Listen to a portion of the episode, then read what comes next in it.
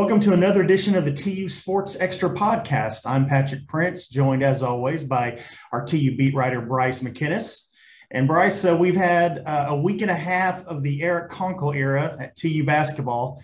Uh, you've talked to him a few times. He was on the TU podcast with you last week. Uh, I'm really impressed with what I see from Coach so far. Uh, you've talked to him a lot more than I have, obviously. I haven't talked to him at all. What are your thoughts on, you know, seven days, 10 days getting to know uh, Eric Konkol? Patrick, what, what's going on? I thought we were talking about Chris Rock Will Smith incident. no. Um, we'll get to that later. We'll, we'll, yeah, let's, we'll get to that. All right. Because everybody's talking about it. We have to address it.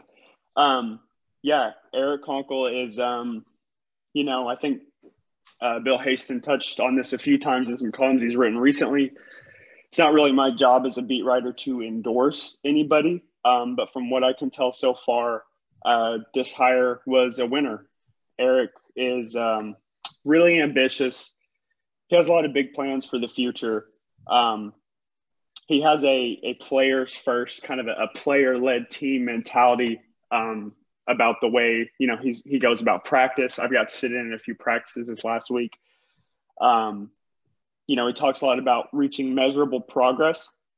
They have a uh, they have a drill. This is just a quick anecdote uh, that they've been doing where each player shoots, and they have eight players right now who are active. Each player shoots um, however many free or three pointers they can hit in a five minute period, and um, the goal is to get to fifty the first day of practice, I think they only had one player get to 50. Um, by the third day of practice, uh, I believe they had five players get above 50 and one got above 60.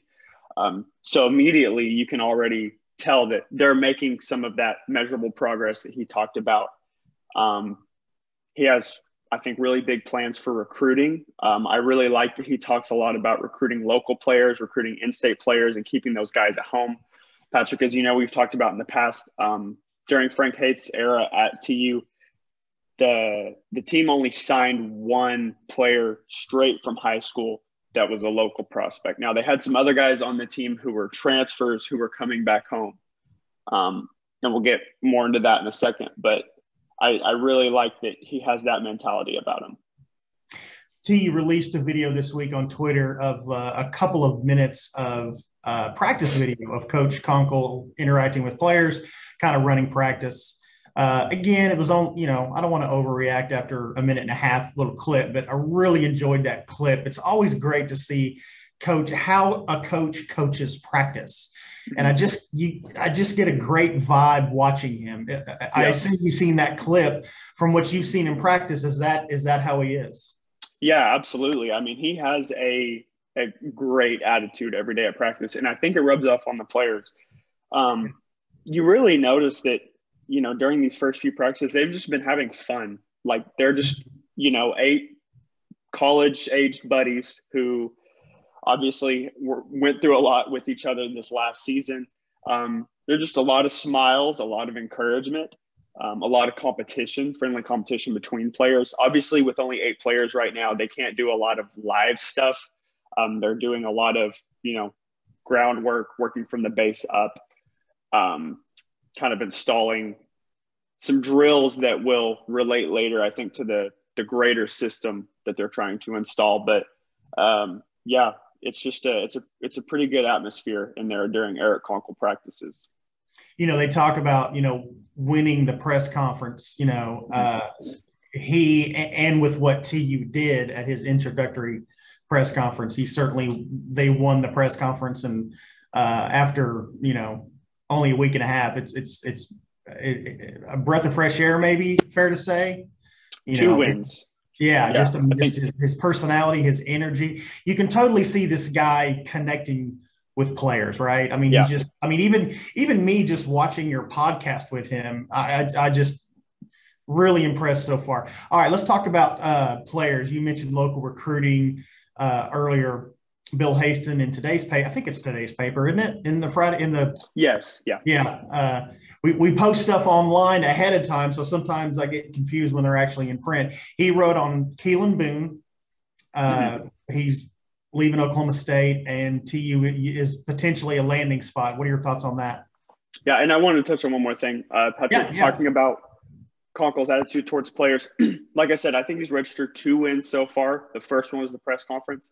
The second one was keeping Sam Griffin the third uh, on campus. Um, that speaks to the impact I think he's already had on this roster so early to retain your best returning player and reverse his decision to enter the transfer portal.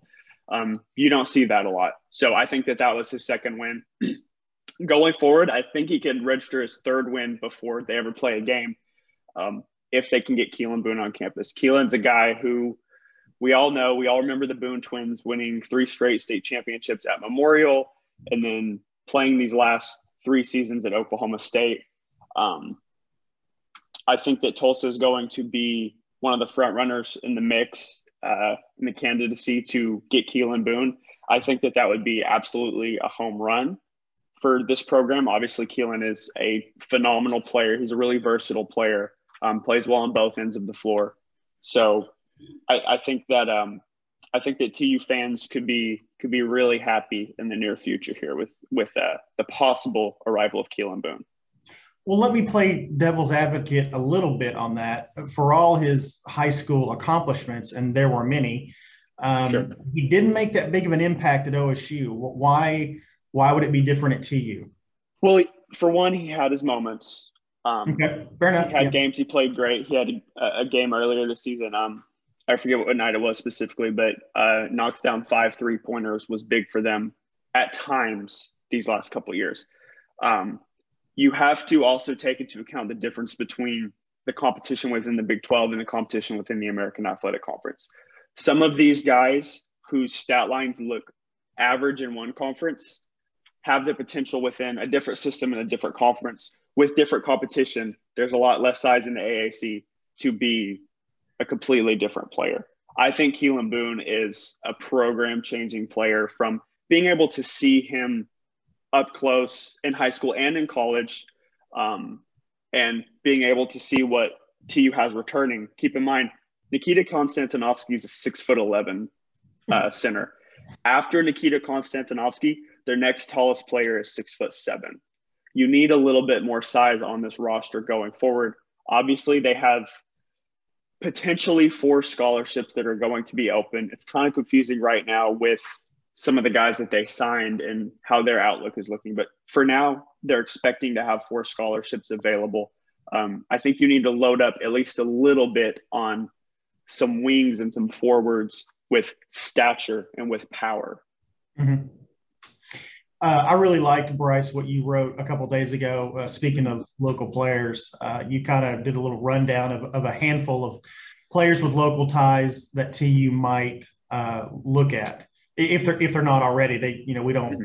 It's recruiting. Maybe they're kind of looking at them already. But anyway, thought it was kind of an informative little piece by you. Um, any, anything you want to add on what you wrote? Yeah, I, I wanted to add one guy's name into the mix. So I I've known this player for a long time from his high school days at Southmoore. I spoke with people close to him, including his AAU coach and some family members um, the day after that story went to print, and that's Sam Godwin. So Sam Godwin's a, a 6'9", 6'10 center who uh, has played the last two years at Wofford. He graduated from Southmoore in 2020. And um, from what I've heard, TU has shown interest in him the last couple days. Um, they've been in communication.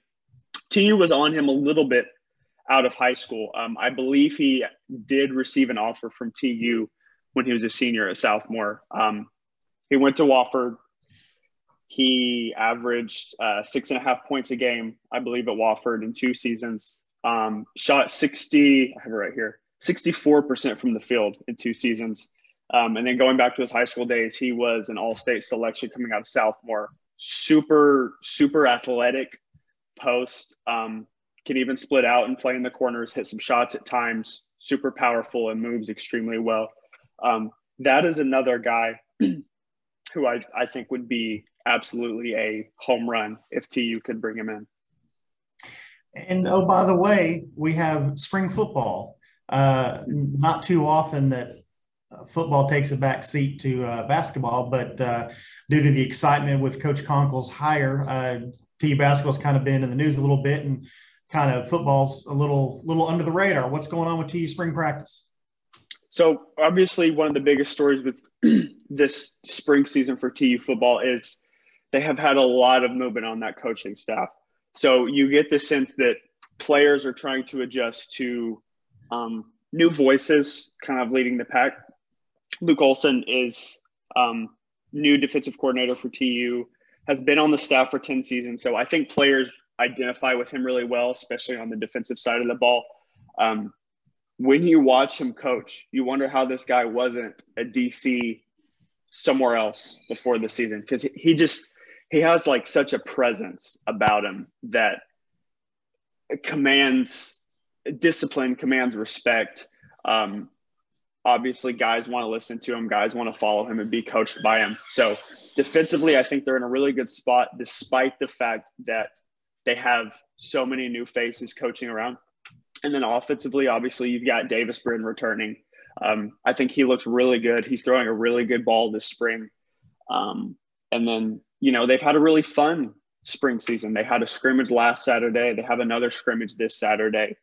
Um, I think things are, are looking upward, um, their direction of their outlook going forward. Now, when's their spring game again? Spring game is April 9th. Um, and I believe it's during uh, TU's um, Hall of Fame weekend. Oh, cool. Okay. Yeah. Uh, let's back up to basketball just for a second. Uh, anything more going on with Eric Konkol's staff that you you've been hearing or that you that or that you can share? I I am not aware of any other projected future movements with the staff. Um, I do know that those two guys, Josh, Josh Wolf, excuse me, and uh, Desmond Heyman, are already on campus. They've already been participating in practice. Um, Josh Wolf, who's the new director of basketball operations, has been working closely with Anthony Pritchard, who is still rehabbing from his injury. Um, he would be their ninth player when he's healthy again. Um, just kind of shooting on side goals, uh, working on some form shooting, some form passing. Anthony still has that boot on his foot, but he is dressed out in practice attire. And like I said, he he and Josh kind of just spend most of the practice time um, working with each other on fundamentals, building Anthony back up so that when he comes back, you know, he'll be ready to go. Remind me of Pritchard's injury. What happened? Pritchard hurt his foot um, in the second East Carolina game on the road. Um, he had a, I believe, an eight week timeline. He's already five weeks into that timeline. So um, he's nearing a return. Uh, he looks good. You know, he, like I said, he's got the boot on his foot, but he's moving well. He's not moving like he's in a lot of physical pain. So I think they'll be really excited to have him back right now. And during this recruiting season, I think that TU is going to want to look at bringing on some more point guards because right now you have Anthony Pritchard and you have Keyshawn Embry Simpson. At the end of last season, you saw the effects of not having a true point guard on the floor. Frank Haith had to improvise with putting Curtis Haywood at the one. Um, and he's not a true point guard either. Obviously, he's gone now. Keyshawn Embry Simpson was was out due to um, academic ineligibility that back half of the season. He is eligible to practice right now, but considering his past um, not being able to play last season and then Anthony Pritchard's injury, I think that you want to have another point guard on your roster to be safe going forward. Sure.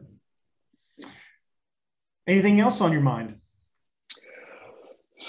No, not that I can think of. Um, you know, go uh, go read the piece I did Wednesday on on some of the guys who are uh, who are potentially going to be in the mix for TU this recruiting season with those four available scholarships. Um, follow my Twitter at McKinnis Bryce, and uh, definitely feel free. My DMs are always open to uh, sh- shoot me some good info, shoot me some feedback on uh, on what you think about these players, Eric Konkol, spring football, uh, or anything else going on with TU athletics right now. Now, uh, real quick, uh, what are you thinking about doing in the next week? You got some story ideas in your head, or you still you're going to get through the weekend and worry about that later? I've got some story ideas. Um, we've been doing a series on the TU defense. So each week we've zeroed in on a different position group. We did the D line, we did the linebackers. Um, for Monday's paper, we're going to have a feature on the secondary, including the nickel safeties. Um, and then later on that week, um, potentially, you know, we're going to have some more going on with basketball, um, recruiting, staff, just kind of an update on how they've progressed in practice in that first full week. Um, so be on the lookout for that. Absolutely, we will. Uh, Bryce, have a good weekend. Appreciate the knowledge, and we'll catch up next week. Thanks, Patrick. See ya.